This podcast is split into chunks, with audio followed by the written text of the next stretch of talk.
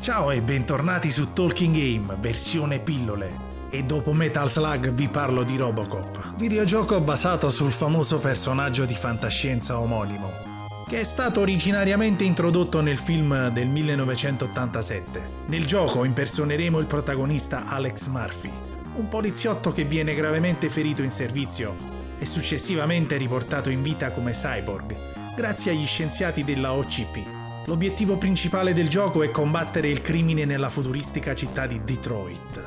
Affronteremo una serie di missioni che ci vedono coinvolti in sparatorie e combattimenti corpo a corpo. Robocop è dotato di un discreto arsenale di armi ad alta tecnologia e abilità speciali che gli consentono di affrontare efficacemente i nemici. Durante il gioco ci scontreremo con vari criminali e boss che cercano di minacciare la città.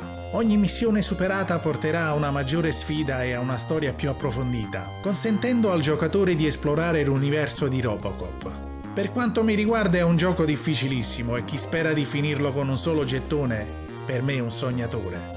Il videogioco Robocop è stato pubblicato per diverse piattaforme. Nel corso degli anni sono state realizzate diverse versioni del gioco, offrendo miglioramenti grafici e nuove caratteristiche, a mano a mano che la tecnologia avanzava. In breve, il videogioco Robocop offre ai giocatori l'opportunità di vestire i panni di un cyborg poliziotto e di combattere il crimine in una città futuristica, fornendo una combinazione di azione, sparatoria e trama coinvolgente. E allora cosa ci fate ancora lì? Sconfiggete i nemici e salvate la città.